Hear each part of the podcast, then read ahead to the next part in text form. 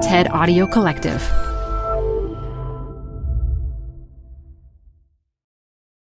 Apple Card is the perfect cash back rewards credit card. You can earn up to 3% daily cash on every purchase every day. That's 3% on your favorite products at Apple, 2% on all other Apple Card with Apple Pay purchases, and 1% on anything you buy with your titanium Apple Card or virtual card number.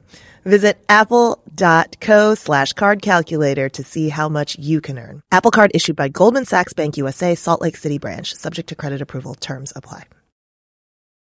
Hi, I'm Debbie Millman. Canva is great for designing visual content for work, no matter what industry or department you work in. Now, your next presentation with Canva Presentations. Start with a professionally designed template and use it as a springboard for your design. It's a serious time saver. Time to present but can't be there in person? Enter Canva Talking Presentations. Record yourself presenting and add your talking head to your slides so your audience can watch your perfected presentation anywhere, anytime. Start designing today at canva.com. Designed for work. This is Design Matters with Debbie Millman from DesignObserver.com. On this program, Debbie Millman talks with Fast Company's design editor Linda Tischler about the status of American design, about why the word design turns off many business people, but also about how services like Kickstarter have shifted the terrain for designers. That's always been design's challenge is its inability to quantify what it brings to the table. And I think these new business models allows you to quantify. Here's Debbie Millman. Here are some recent headlines from the design section of Fast Company's website. Todd Bracher turns a musical algorithm into a carpet pattern, and being a desk jockey makes you sick. Design to the rescue. Here's another. Once returned, a toothbrush lives on as a picnic table. Don't you want to read them all? Well, they were all posted by Linda Tischler, who writes with great aplomb for Fast Company about the intersection of design and business. Her monthly column for Fast Company is called Big Bang Design, and she edits the magazine's annual Masters of Design issue, which we're going to talk about at length today. Welcome to Design Matters, Linda. Thanks, Debbie. Great to be here. So I read on Huffington Post that your New Year's resolutions tend toward the prosaic. This past year, for example, they were to hit the gym, call your mom more often, and clean out the 12,467 moldy emails clogging your inbox. Oh, Lord. And I wanted to ask you, really? 12,467? Well, you know, just between you, me, and my sysadmin, it's probably worse than that now. It's it's sort of my hive brain, so that you know I can dip in there and find addresses and story pitches, and you know I've been at Fast Company for eleven years, and it's like having a house for eleven years. You know, those magazines pile up and the unread mail, and that's really what my inbox is like. So you also wrote that one of your resolutions was to redesign your life. And you described your life as a hamster Habitrail, a juggling act, a pressure cooker, a stopwatch, and my favorite, a taffy pull. And so, from a cultural perspective, I'd like to get your perspective on why busy is such a big topic right now. I think, for one thing, certainly in my industry, uh, an industry under siege, we're all being asked to do a lot more with a lot fewer resources. So, for example, when I joined Fast Company, at the time, actually, I joined as the web editor way back in 2000, right before the uh, dot com bubble totally imploded. And I migrated from there to the magazine. In the past, we sort of had discrete functions. You know, I was the web editor or I wrote for the magazine, and, and we weren't always being pulled to do you know, both things at once.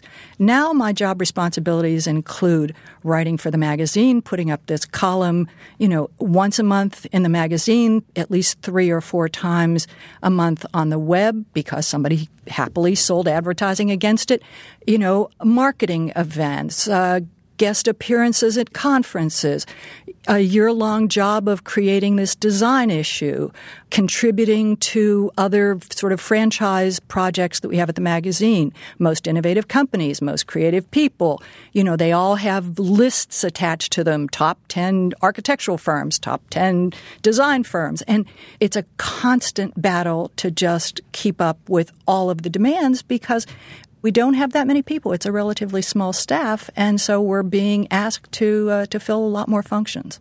So, have you managed to figure out a way to redesign your life since you wrote the piece? Well, actually, right now I've made it slightly, well, actually, a lot more complicated because right you've now, taken on something else. I have. Technically, right now I'm on book leave, but oh. I, that means I'm supposed to scale back my fast company responsibilities but partly because a lot of them generate advertising revenue. They haven't really wanted me to go away for good. And so now I've added producing a 50,000 word manuscript by March 1st to my to do list so I haven't been sleeping very well lately because at 3:30 in the morning I wake up thinking like, "Oh my god, what's my column going to be for the December January issue?" And besides which, if I don't do 2000 words a week for this book, I'll never make it. So I'm hyperventilating a lot these so days. So you're really flying in the face of your resolutions, let's yeah, face it. I've failed miserably. and I'm not calling my mother as often as I promised to Oh, either. No, that one you have to And as far on. as like the email cleaning out thing, forget it. Okay, well, tell us about your book. It's a book based on a, uh, a, cover story I did two years ago with David Butler from Coca Cola. It's about essentially behind the scenes at Coke and their design strategy. Coke has never allowed anybody within the company to sort of reveal what goes on back there. And he, frankly, because the uh, the CEO and the rest of the company seem to to like that story and they have a lot of faith in David, they're allowing us to do this book. We actually did some work with David for a book that we're doing for this branding program that I am involved in. And we were able to get quite a lot of work from the archives. Mm. And so, have you been able to go through the archives yet? I did go through the archives with Phil Mooney, who's their archivist, and it's just astonishing. I can only fantasize what that must look oh like. Oh my God. It's like, you know, the fact that Coke made Santa Claus look like he does, you know, CeeLo Green's jacket from, you know, the Coke commercials, uh, you know, things left over from Raymond Loewy. I mean, it's just really unbelievable. Now, that is a very interesting bit of information that you've provided because our editor was unable to verify whether or not Coca Cola really did invent the way Santa Claus looks. And we had heard that from Grant McCracken, the great cultural right. anthropologist. Absolutely. But he was unable, our, my editor was unable to verify this information. And because Grant said it's true, we felt that that was verification enough. And now you're and telling you us another witness. Yes. So isn't that amazing that Coca Cola actually invented the way that we view the modern Santa Claus? The icon of Christmas was invented by a soft drink brand. It's it's really remarkable. Not to mention, you know, the look and feel of polar bears drinking soda. Right. So the important, you know, cultural icons of our time. So, Linda, how does that happen? How does that happen that a fast moving consumer good, a soft drink, a mass marketed bottled soft drink, has the power to create the visual language of a culture? Well, you have to understand Coke, I mean, it's 125 years old. Certainly for its first 115, it was really all about scale. So, you know, just the power of that company in so many countries and their ability to get their message out in such a provocative way has really been the way that they've managed their design operation and the, how they run their business. That's changing now because scale alone is not going to right. to be the thing that will take you to the next great leap. And so that's what they're trying to to reinvent inside Coca-Cola and lo- and the book will deal a lot with that pivot of understanding that scale is not enough, that it's it's the connectivity, it's the systems, it's the shared value component that really is going to have to be the thing that will drive the company in the future.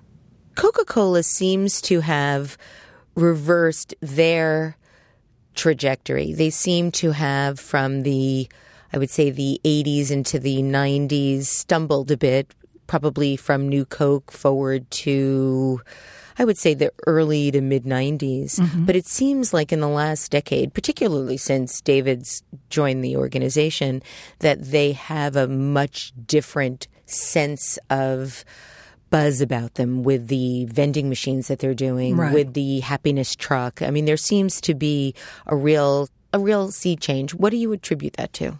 I think, frankly, David's had a lot to do with that. Certainly, there's a big design operation within Coca-Cola. He, you know, he supervises about 300 different agencies. So he would be the last person to say that he's the, you know, the genius behind all of oh, these yeah, he's things. Given Moira Cullen, uh, Moira Cullen quite a lot of credit absolutely. as well. And and Mark Mathieu before him. I mean, there were some big thinkers who preceded him. David's gift is really understanding the systems application of all of these things. So, you know, he comes from Sapient, he comes from having done a lot of things with the Olympics where you really need to understand systems in a big way. And that's really the thing that he's brought and hammered through the organization that it's not just a redesign for the Minute Maid carton. It has to work across all of those different juice brands. So, you know, he's trying to figure out how you can make the most with the least, how you you can scale something so that it, it has a bigger impact than just a bunch of one offs. So you're the senior editor at Fast Company. I'm one of. One of the senior editors at Fast Company, and you really are known in, in our design and branding industry for being the sort of steward of our causes. Prior to that, you were the editor at Boston Magazine, uh, where you developed the New England Design Awards, and you also launched the magazine's special Boston Home section. So I have two questions for you. Why magazines, and why design for those magazines? I grew up with a mother who was a magazine junkie. I mean, she'll still tell you about the time when she was first married and sent my father out to get her a magazine. I mean, she must have been 20 years old. She married very young. And he came back with Ladies' Home Journal. And she was sort of horrified because, I don't know, I guess she expected like the Cosmo of her day or something. And instead, it's like Ladies' Home Journal. Oh my God, I'm an old married woman. But my house growing up was just littered and still is, frankly, with magazines. And I got hooked. And I loved magazines. I loved the look and feel of magazines. I loved the writing in magazines. I loved everything about them. And I grew up wanting to be a, a magazine writer and editor you know, I was also very interested in art and design. I mean, we didn't call it design back then; we called it art. And you know, as a as a middle schooler, won a, a sort of scholarship to uh, Carnegie Mellon's art school for kids because I grew up in Pittsburgh, and and really had a very strong bent toward toward art as a potential career. My elementary and high school art teachers were hoping that's the, the path that I would take. When I got to college, I sort of had to pick between the two and ended up picking words over images, partly because I think I felt a little more confident in my ability to write than my ability to design. But that passion never left. I'm still taking courses, you know, Monday nights at MoMA. I'm taking a course on de Kooning. So, you know, I'm still there mucking around in the studios trying to, you know, satisfy that leftover hidden desire you know, writing about design is as close as I could get to sort of melding those two disparate passions of mine. And frankly, it's a whole lot better than writing about enterprise software. well, you you've been at Fast Company for quite some time and have really elevated design to a place at the table, as designers seem to always ask for.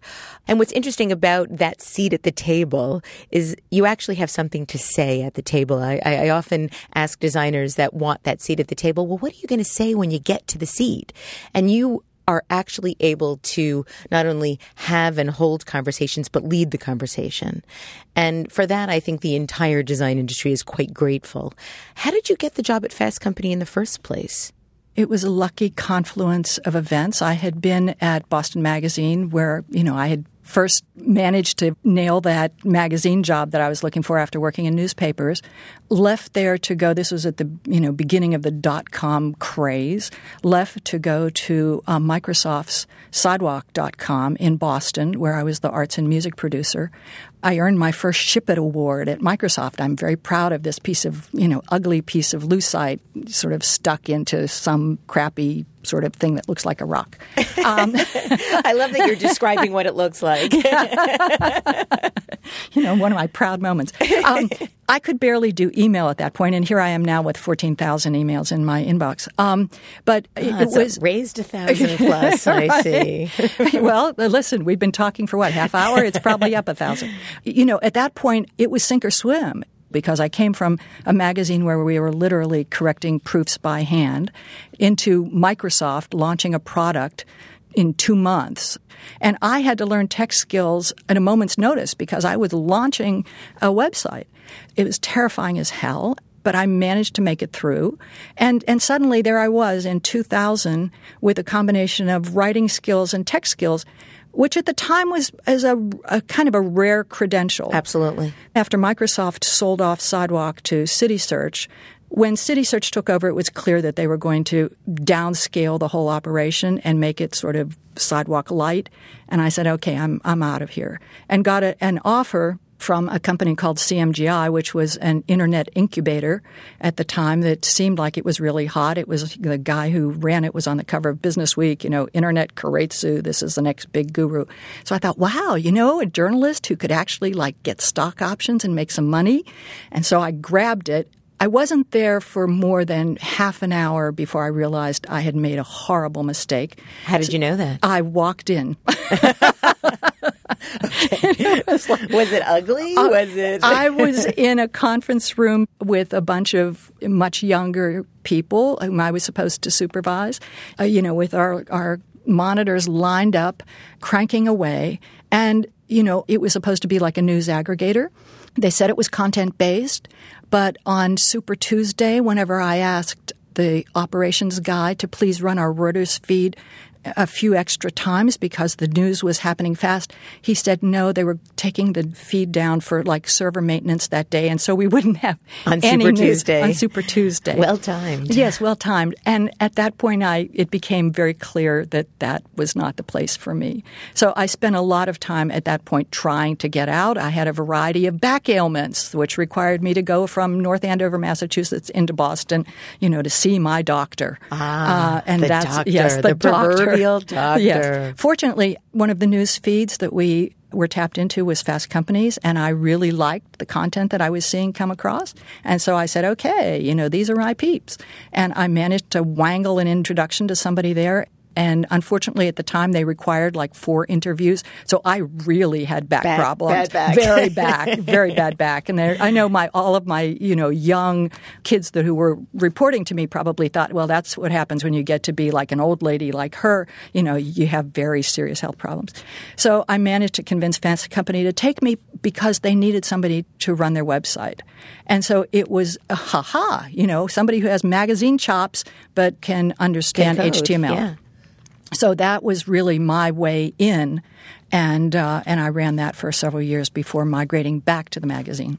Now, was the magazine always so focused on design? Did it always respect design in the way it does now? Design was always one of its pillars, but we have definitely grown it a lot in, say, the last five or six years. As we've sort of narrowed the focus of the magazine down to fewer things, we write about technology, obviously, we write about design, we write about leadership, we write about sort of creative industries and uh, ethonomics, which is our nod to sort of economics and uh, sustainability. So, if it's October in New York, that means that several annual events are occurring. There is the Cooper Hewitt National Design Awards. It's the time that AIGA usually has their big conference. And it is the Fast Company Masters of Design issue, which people wait for with bated breath. And for the past several years, you've been responsible for the magazine's issue, the Masters right. of Design issue, which celebrates people in the forefront of design thinking. How would you describe the Masters of Design issue? I mean, it really is meant to celebrate design. This is, you know, you're not going to find sort of a takedown, you know, bad logo story in the design issue. now, the design blogs do that well enough. That's, that's enough. Although it's not that this issue is just slavishly you know, self promotional or design promotional. I, I, I, hope that it has journalistic integrity as well. That, you know, we're willing to call out some of the things that don't work. And for example, this year with this essay that I did introducing the, uh, the issue, which is about American design, there's a lot in it that isn't necessarily flattering to American design. We we were careful to show American design shortcomings as well as where it's strong. Well, actually, one of my favorite lines in the entire issue is when you quoted um, Northwestern University's Walter Herbst, who oh. states that American designers, he believes that American designers have a bad case of spilkes, which is Yiddish for nervous energy and or ants in your pants. I was really, I, I, I, had a laugh out loud moment reading well, that. I had a bet with Walter that I could actually get that into the issue, ah. and whenever he, you know, when I when it was when it finally shipped, I said, Walter you know, keep an eye out. I did it. Not only, but it's also now the first time we've ever actually used the word on Design Matters as well. Right. Um, but let's talk a little bit more about the issue. Why did you choose to focus so much on American design in this particular Well, essentially, year? You know, magazine editing is a form of pattern recognition, particularly this issue. You know, we're always looking for what are the trends. For a year, I've been watching and, and thinking about the idea of American design and where it stands against other cultures and whether it's up, whether it's down, whether it's, you know, succeeding, failing. Really, it started more than a year ago for me at the IDEA, the judging event. And I was in Detroit actually Dearborn, doing a story on the IDEA judging, and and we did a lot of filming, a lot of videos with the jurors, which had never been done before, um, talking about the the process and what they were seeing in terms of trends and what was good, what was bad. At the end of that, I had a, a longer interview, and you can find it on the site with John Barratt from Teague, who is head of the jury, and what had happened was that they had invited Objeto Brazil in as part of that competition. And so there were Brazilian entries as well as American entries. Uh, well, they were really from all over because there were a lot of Asian ones as well. But um, in the course of our sort of wrap up interview with John, we started talking about the differences between the entries from Brazil and the ones from the United States. And the contrast was so clear. The Brazilian things were colorful and and sort of you could have this sense of the hand in it. They were kind of craftsy. They were exuberant and expressive. And the American entries, which frankly featured a lot of technology, obviously a lot of it influenced by Apple, were kind of cool and minimalist and techy and, you know, focused a lot on user interface and, and sort of digital applications. And we really started comparing and contrasting those things. So I thought, hmm, that's interesting. I wonder, you know, if you could really make a case for a design aesthetic, an American design aesthetic. Obviously, that presents certain problems which we've grappled with in the essay, such as the fact that 82% or something of American designers are born somewhere else. And how do you deal with that? But, you know, I started seeing this, this theme and ABC World News Tonight did a big thing about, you know, made in America products. And if you cleared everything out of somebody's house, what would be left? And there was a salt shaker or something. You know, it, and then I. From like 1945. Right, exactly. um, you know, and one night I'm watching 2020 and they do a big thing on, on Michael Kors and, and talk about his American design aesthetic and, and how it's kind of sleek and, and pragmatic and good for women, whether they're, you know, plus sizes or little petites. So, you know, I'm thinking about that. And of course, I was at that point kind of riffed and started thinking about, oh, wedding gowns. You know, think of Carolyn Bessette's Kennedy's dress and how the Narciso Rodriguez and how beautiful and sleek it was. Think of, you know, Princess Diana's dress and how ridiculous it was. Or and, even Kate Middleton. Not that it was that it was ridiculous, but it, it was so different it was so different. And think of, you know, Caroline Kennedy's dress or Chelsea Clinton's dress. And and I started just thinking about wedding dresses because I'm a girl and I think about these things. And and you know, those crazy hats that the Brits had on whenever they went to the wedding. You know, the toilet seat hat on Princess Beatrice. It's like what American would show up at a wedding with something like that on her head. Other than Cher, I can't that, think of anyone. I can't think of or any. maybe Lady Gaga. Maybe yes, Lady Gaga is channeling her inner, you know, Brit. Um, so I, you know, it it was a fun topic, and I, I thought there's really something there. And not only that, if you couple that with the real ferment that's going on in American design, from new business models like Kickstarter to the extraordinary progress we've made in sort of the digital end, user interface or experience design or service design, all those things that, that people who aren't familiar with what a big tent design is don't think of as design. You know, we think about design in terms of a chair but there's so much going on, and Americans really are leading the fray on that. And I thought that was something really to celebrate, particularly at a time whenever the country seems to be so depressed and, and gloomy about our future. Here really was something to celebrate where we really are doing great stuff, and potentially, since this is obviously a magazine about business as well as design, you know, it could show a way out of our doldrums if we could really harness that. Well, one of my favorite stories in the issue was about Scott Wilson. Yes. Uh, who created a watch band for an Apple device that has actually been so popular, I believe that Apple is either thinking about buying it or they want to feature it on their site. Oh, they have it in the stores. They have and, it in the and, stores and as the well. beauty of that was that Scott, after a kind of failed startup that he had been working on, he had put like a year of his life into a more conventional kind of startup put this thing up on Kickstarter. It's called the LunaTik, and it's a, a, watch band that features an iPod Nano, and it's very cool. And you know, he just kind of did it on a lark. And lo and behold, you know, the orders started coming in, and he raised a million dollars or close to uh, by people who were just saying, "Wow, you know, cool, sign me up." At which point, he had enormous leverage he was able to go to Apple and say, look, you know, I really have a track record here of people buying iPod Nanos because of my watch band. So he was moving more. He was moving nanos. merch. you don't have much more leverage. Incremental sales, that. as exactly. they say, right? You know, if you can go to Apple and say, look, I'm selling your gadgets for you because they want my watch band, you have something to talk about. And he actually had a survey from, you know, Kickstarter from people saying, yes, we bought a Nano because we wanted to use it on a band.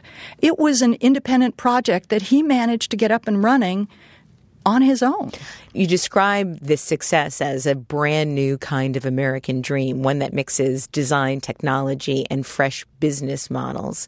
And I do think that it is going to be, if it hasn't already, changed the way startups start up. Right. You also talk about how there are other sites such as Etsy or Quirky, um, fast expanding online design communities such as Behance, Dribbble, mm-hmm. Found, Forrst, and they're able to give designers venues to share right. and to vet their creations and launch businesses without suffering through a lot of the complexities of traditional capital raising. And I wanted to know how you see these changing product innovations impacting corporate America.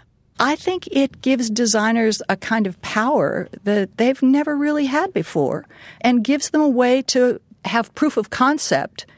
The, the problem has always been with design because it's hard to measure. You know, you need what's your say, return on investment? Yeah, what's your ROI? I mean, all of these things that the uh, the MBA side of the house, you know, wants to know how can you prove that this is actually going to make a difference? What you know, what are the revenues going to be?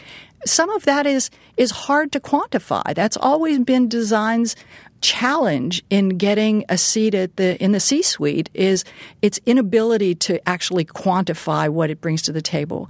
And I think in some ways these new business models allows you to quantify. If if Scott Wilson can go to Apple and say I have all these people who are interested in this project at a price point, by the way, that everybody told me was unreasonable. That gives you something hard to go and negotiate with. Well, I think we're at a really interesting time in the world of branding in that most of the great American brands that we know and love started very much the same way. There wasn't an internet Kickstarter, but they were all individuals that had a dream about something that probably cost more than the commodified version of it. Quaker oats cost more than the oats that you were able to uh, scoop out of a barrel. We forget that all of these brands had originators, had innovators, had people behind them. Um, there was a Kellogg, there was a Gillette, King Gillette, there was a Johnson and a Johnson and a Procter and a Gamble, and now we have people like Scott Wilson or people, um, the Method guys that, Right. that have created new opportunities based on their vision of a product being slightly better designed, slightly more ergonomic, but also slightly more expensive. And it shows that people are still willing to pay for that. I think they are. And if if once you've experienced a product that's well designed versus one that isn't, I mean, I have to think of OXO kitchen. Absolutely. Dan I mean, Formosa. You know, if you've ever tried using an old fashioned potato peeler and then you use an OXO potato peeler, there's you know, you there's no go back. comparison. You can't go back. And I think the public is starting to understand that as better design is out there. I've often thought in the past we've blamed ourselves whenever we couldn't get something to work or you know the rem- you couldn't figure out the remote or whatever. I don't blame myself anymore.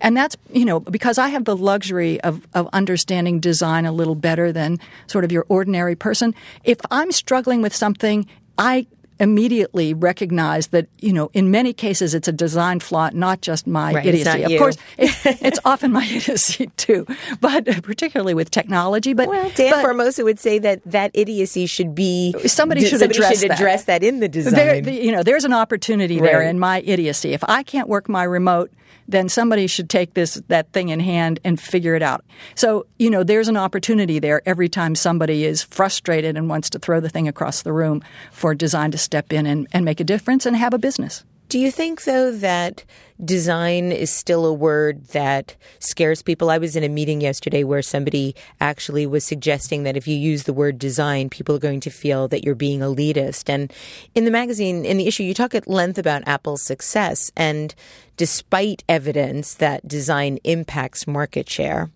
the value and power of design does still remain misunderstood. And you go as far as stating that David Butler, who Right. we just talked about, uh, Coca Cola, managed to get traction within the organization only because he scrubbed his vocabulary of the word design and instead is talking about how his team can make stuff better. Sort of the least Right. elitist term I could think of. And and so is is this a sustainable model where we have to almost avoid using the word design in order to get something better designed? David and I will talk a lot about this in the book. In fact, the first chapter really tackles this head on because he really realized within Coca Cola that he couldn't use that word and get anybody to pay attention to him. Coca Cola. Why? Why? Because nobody knows really what it means. Is it a verb? Is it a noun? What does it mean to design? You know, you think of design and you think a guy with a black t-shirt and wacky glasses and, you know, he's going to tell you about how he feels the green or something. I, you know, I, they're scared of that there. And Coca-Cola is an extremely competitive, market-driven company. They don't want anything fuzzy and design sounds fuzzy and intuitive and unquantifiable. So if he goes in and he talks to a guy who's, you know, head of I don't know the uh, Head of R&D? Head of R and D, and and he says, you know, I want to talk to you about design. The guy's going to say, like, forget it. I have real work to do here. If he says, do you want me to show you how I can make that aluminum can stay colder longer? Then they have something to talk about you know, if if he tells them that he can find a, a different way, a different plan for um, making a, a fountain machine that is more sustainable, so that if you're in you know Bangalore and you're really worried about your electricity bills and you don't want to run the thing overnight, what they tend to do is pull the plug at night so that they won't be running you know the electricity overnight for the cooler and it means then for the first couple hours of of the business in the morning all the drinks inside the cooler are warm. Mm. Well coca-cola is best served cold and so you're going to have an impact on your sales if the you know somebody tries it and they taste it warm and it tastes kind of gross. Can you figure out a way that you can design a cooler so that the electricity that it uses is less so that the guy, the shop owner in Bangalore will keep it running all night long so that it's colder in the morning? Those are the kinds of things that are designed, but you know, people think of design as like, you know, the cool, uh, you know, dynamic stripe on the side of the new fountain machine. Yes, that's design too. But design is as much about, you know, coming up with a really sustainable way to keep that machine operating as it is about if it's going to be a red fountain machine or a black one because this particular issue is so highly anticipated in the design community, it it never is without its controversy. People are always weighing in on the, who you've chosen as the masters this year, and there was a, a piece written on the Fast Company site on Fast Co Design um, by Dawn Hancock of Firebelly and Emily Pilloton from Project H. And I'm going to read a, a little bit of what they wrote because they are unhappy with some of the choices that were made. And, and I'm paraphrasing a bit here. This is the quote. What has gotten us so stirred up about this list isn't the list at all. In fact, we agree that these are great designers who have influenced us in many ways. It's what's missing that has us concerned an element or measurement on the chart that speaks to social design, design for the greater good, design that rebuilds lives design that makes voting for all U.S. citizens easier and more accurate, design for democracy, ballot, and election design, design that treats newborn jaundice during the critical first days of life in rural hospitals in Vietnam. We mention these projects not because we feel they are names missing from the list, but because they are representative of a much larger troop of designers whose vision cannot be ignored. They are less consumer driven and aesthetic focused and more about humanity and our desire to use design thinking to solve real systematic problems. And I was wondering if you could comment on that a little bit. Sure. I think it's a fair criticism. We probably did come up short whenever it came to representing designers who design for the social good on this list. In our defense, this is the first year that Masters of Design had an overt theme. Last year, I had tried to do this, and the idea of the theme got watered down over the course of editing the issue.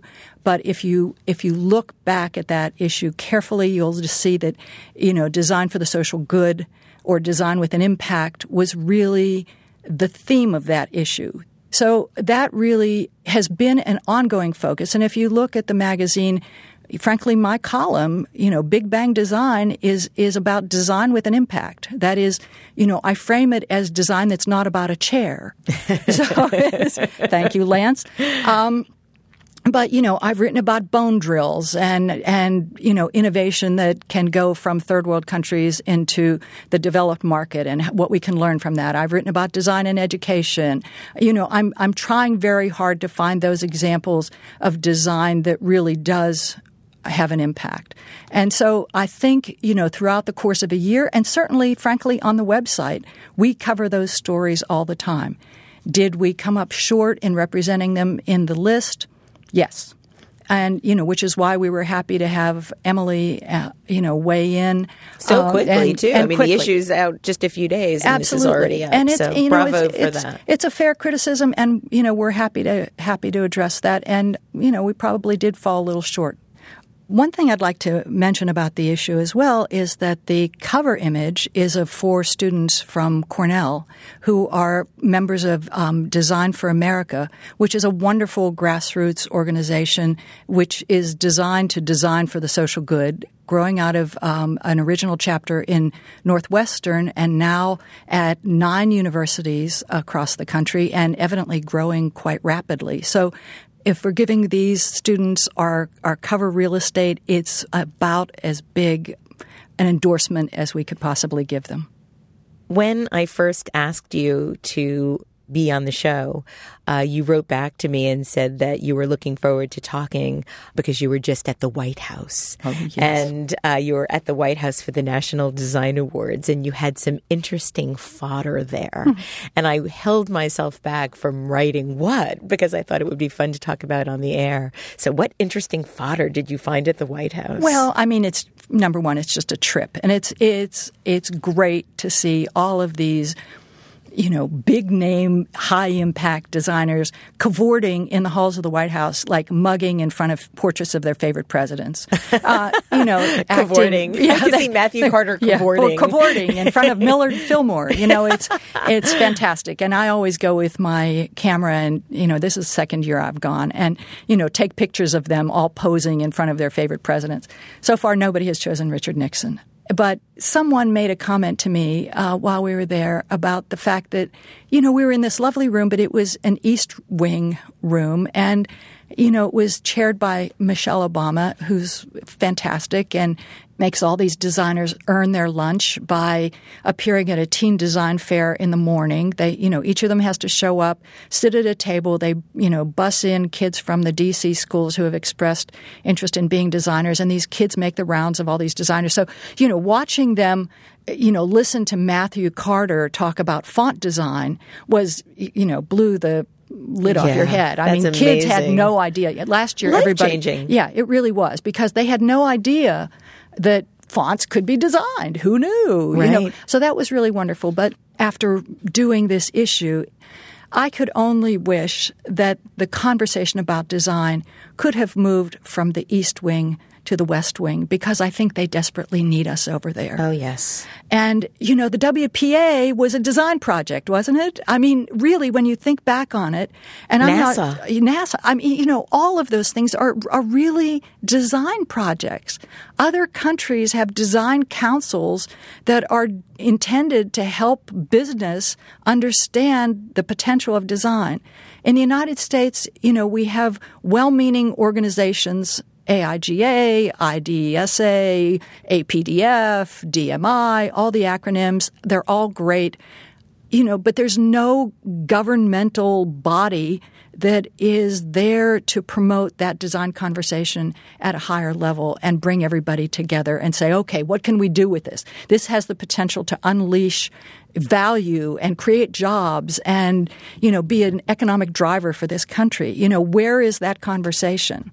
Well, it, the conversation is in the October 2011 issue of Fast Company. You know, we tried to get it in there. We tried to sneak in as best we could. We, you know, we thought about coming down to the White House with a bunch of boxes and standing there and giving out copies of the magazine. And we thought, hmm, boxes, bringing them to the gates of the White House, probably not a good idea if we actually want to be able to get in there for lunch instead of ending up in jail. But um, it would have been a good story, though. It would have been a good story, but I wasn't willing to, you know, risk my uh, lobster salad for that.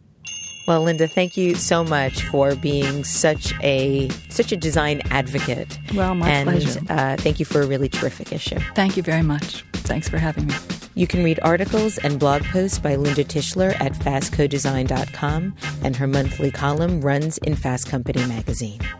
I'd like to thank you for listening, and remember, we can talk about making a difference, we can make a difference, or we can do both.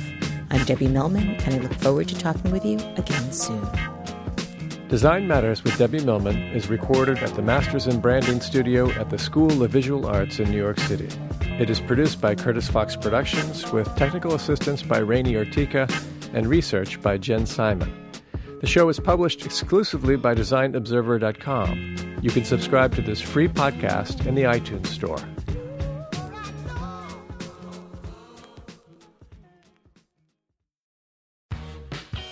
You're growing a business and you can't afford to slow down.